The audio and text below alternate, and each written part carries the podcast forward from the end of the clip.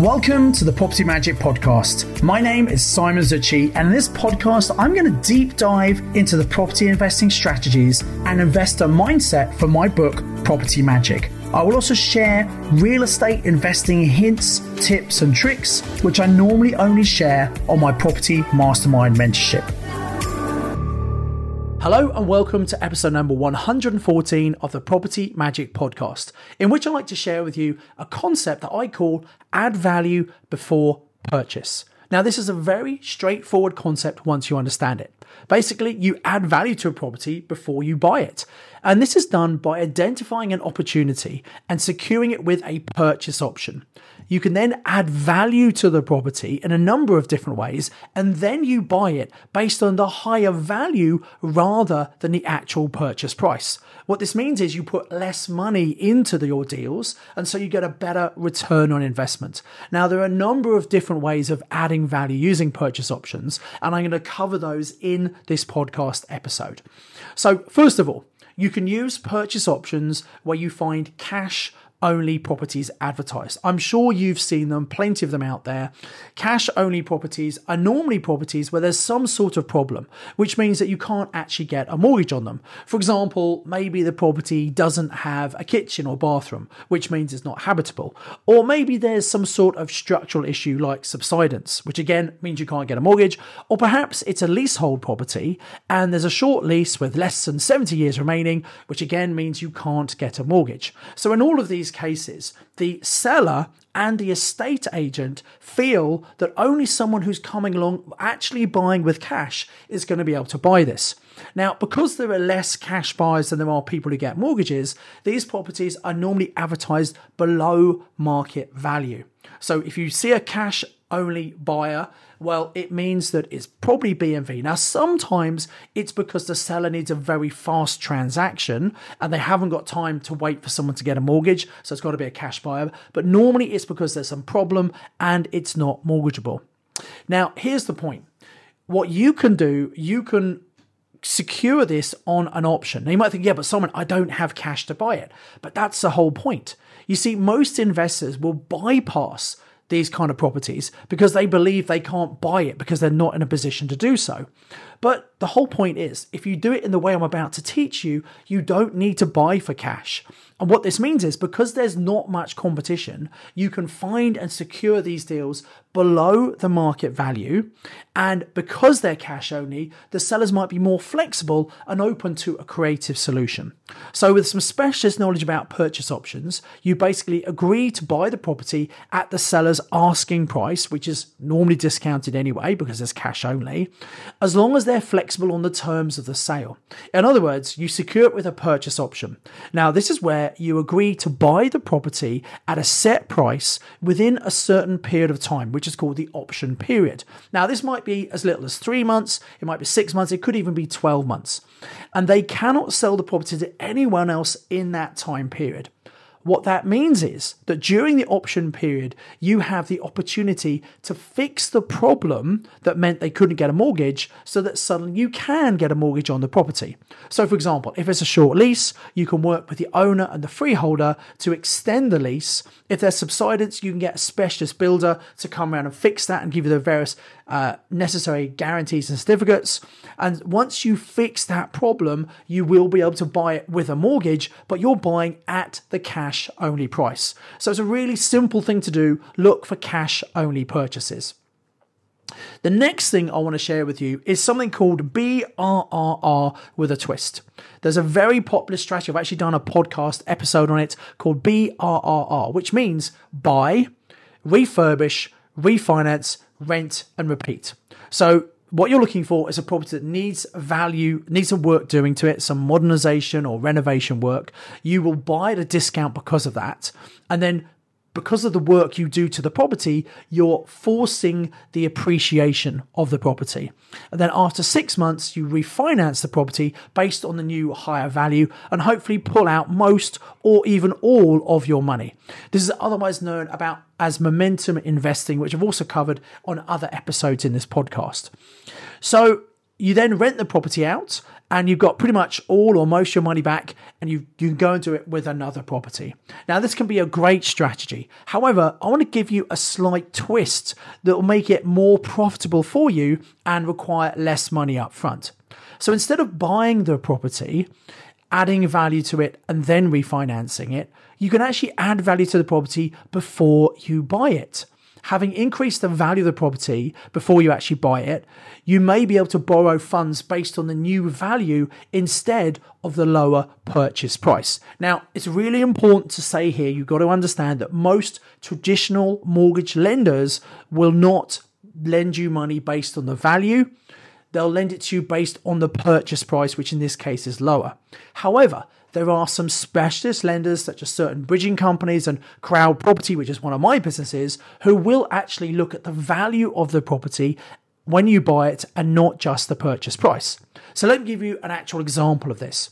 So one of my mastermind students, Michelle, uh, she found a property uh, in Hemel Hempstead the owner was very motivated, very tired. Uh, the property needed lots of work doing to it. So Michelle was able to agree a purchase price of 190,000. It was obviously worth more than that, but that's what she secured it for on a purchase option. And then what she did was she actually the the value of the property was probably a lot more. The mortgage was 180. So there's only about a 10,000 pound of equity in the property.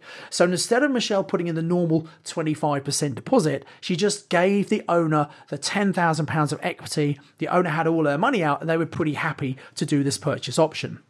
Um, now, once the property had been secured through the purchase option, Michelle spent £30,000 converting it into a five bed, fully licensed house of multiple occupation, HMO. Now, the value of the property, once it was converted, was £295,000 according to the RICS valuation. RICS is a Royal Institute of Chartered Surveyors.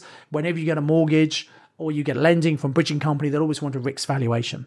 So based on this new value of 295, Crowd Property actually lent Michelle £205,000, which more than covered the purchase price and a little bit of the money that Michelle had put in. Then, after six months, Michelle refinanced onto a traditional HMO mortgage. Now, doing the project this way means Michelle put in a lot less money than if she'd done a typical BRRR, which means she had a higher return on investment. So again, if you're doing BRRR, see if you can secure the property on a purchase option, then do the work to the property. On a similar note, um, you can actually use this to do HMO conversions in Article 4 areas. Now, as you may know, one of my favorite strategies is HMOs, houses of multiple occupation, because when they're done correctly, HMOs can be one of the best ways to quickly replace your income with just a handful of properties. However, there are some challenges with HMOs, and that's often what puts people off. People don't know how to do them properly. Now, one of the challenges is where the local councils have introduced what's called the Article 4 direction. Now, this is where the local council says, look, we think there are too many HMOs in this area and we don't want any more HMOs. So they'll impose the Article 4 direction, which is basically a withdrawal of the permitted development rights, whereby normally you can convert a residential home, which is classified as C3 dwelling, into an HMO, which is three or more people up to six tenants classified as a C4 dwelling.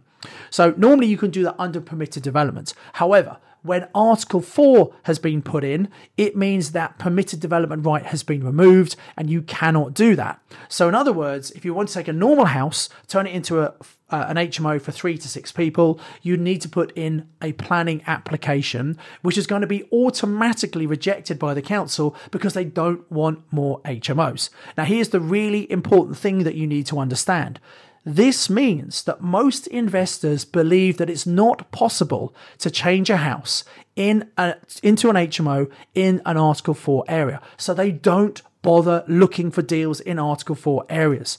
Now, this is not actually correct and just goes to show you how a little bit of knowledge can be very dangerous. Although the local council will reject any planning applications, you can always appeal, and as long as it meets the criteria, then you might win the appeal and be granted planning permission. So, the criteria will vary from council to council, but it's something like no more than a certain percentage of properties within a certain radius can be HMOs. Now, you might want to check with your local council so you understand the specific planning requirements in your area. With this specialist knowledge, it means there's an opportunity for you that does not have much competition. So you could start looking for properties in Article 4 areas that would be suitable to convert from a house into an HMO. And what you don't want to do is buy a house thinking that you can convert it into an HMO and then realize you've made an expensive mistake because you can't get planning permission. So instead, to minimize your risk, once you found a potential opportunity and you think it meets the planning criteria, you can then agree a purchase option to give you time to apply for planning and to do the appeal, which almost certainly you're going to have to do. Now, once the planning permission is in place, you can then buy the property, do the work, um, and then uh, the property is uh, going to be uh, in the same way as I've just already described, you can then refinance it. Now, many of my students have done this, and it's a very, very successful way of protecting yourself, but still buying in Article 4 areas. And then finally, um, for those people who are more experienced listening to the podcast, you can use this to do office block to residential conversions. So it's the same concept where you're adding value before purchase, and it's used very, very often in commercial to residential and commercial property projects. So you find a suitable opportunity, you agree a price, and you put a purchase option in place to secure the deal. Now, this gives you time to sort out the finance, get the planning permission granted for the change of use. With planning for residential use, the property will be worth more than it was as a commercial property. And then you can buy the commercial property based on the higher value with planning permission. So let me give you another example to put this into perspective. So another one of my property mastermind graduates, guy called Nick, he found an office block in the Midlands for £415,000. It was empty. That's what it was on the market for. That was the asking price. And Nick realized this would be perfect for conversion into eight apartments. So he agreed to buy the property at the full asking price as long as he was able to obtain planning permission before he purchased it. Now, you can go and apply for planning permission on anything at all. You don't have to own it. However, only the owner of the property can actually use that planning permission. So, to protect his position, Nick secured this with a purchase option for 12 months. Nick had worked out that once the planning was in place, the value of the site would be far more than the purchase price. So he applied to Crowd Property to help him fund the purchase and the development costs. Now, based on a RICS valuation of £560,000 with planning permission, Crowd Property were able to end, lend Nick about 400,000 towards the purchase price of 415. So it's something like a 93% loan to value based on the purchase price, but only 71% against the actual value of the site.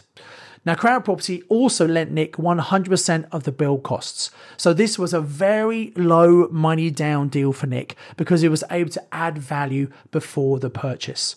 So I do hope this concept makes sense and I hope you start looking at opportunities rather than thinking you have to go and buy them Rather, maybe you can control them on a purchase option, add value to that property, then buy it based on the value rather than the actual purchase price. If you like to learn more about purchase options and purchase lease options, I've actually got some complimentary online training that we provide. You can access it by going and registering at PLO training. That's PLO for purchase lease option training.com and access that free training. I highly recommend it. Purchase options and purchase options are strategies that most investors are not even aware of, or if they are, they just don't understand. I've got a number of other podcasts. You might want to go and look those up as well, because I think you'll find them very useful. So until next time, as ever, I encourage you to invest with knowledge, invest with skill. Thanks for listening to the Property Magic podcast. To get this week's show notes, please visit www.propertymagicbook.co.uk forward slash podcast. You can contact me via LinkedIn, you can follow me on social media, and I highly recommend you subscribe to my YouTube channel to watch loads of valuable property trading for free. All of the details are available in the show notes. Until next time, invest with knowledge, invest with skill.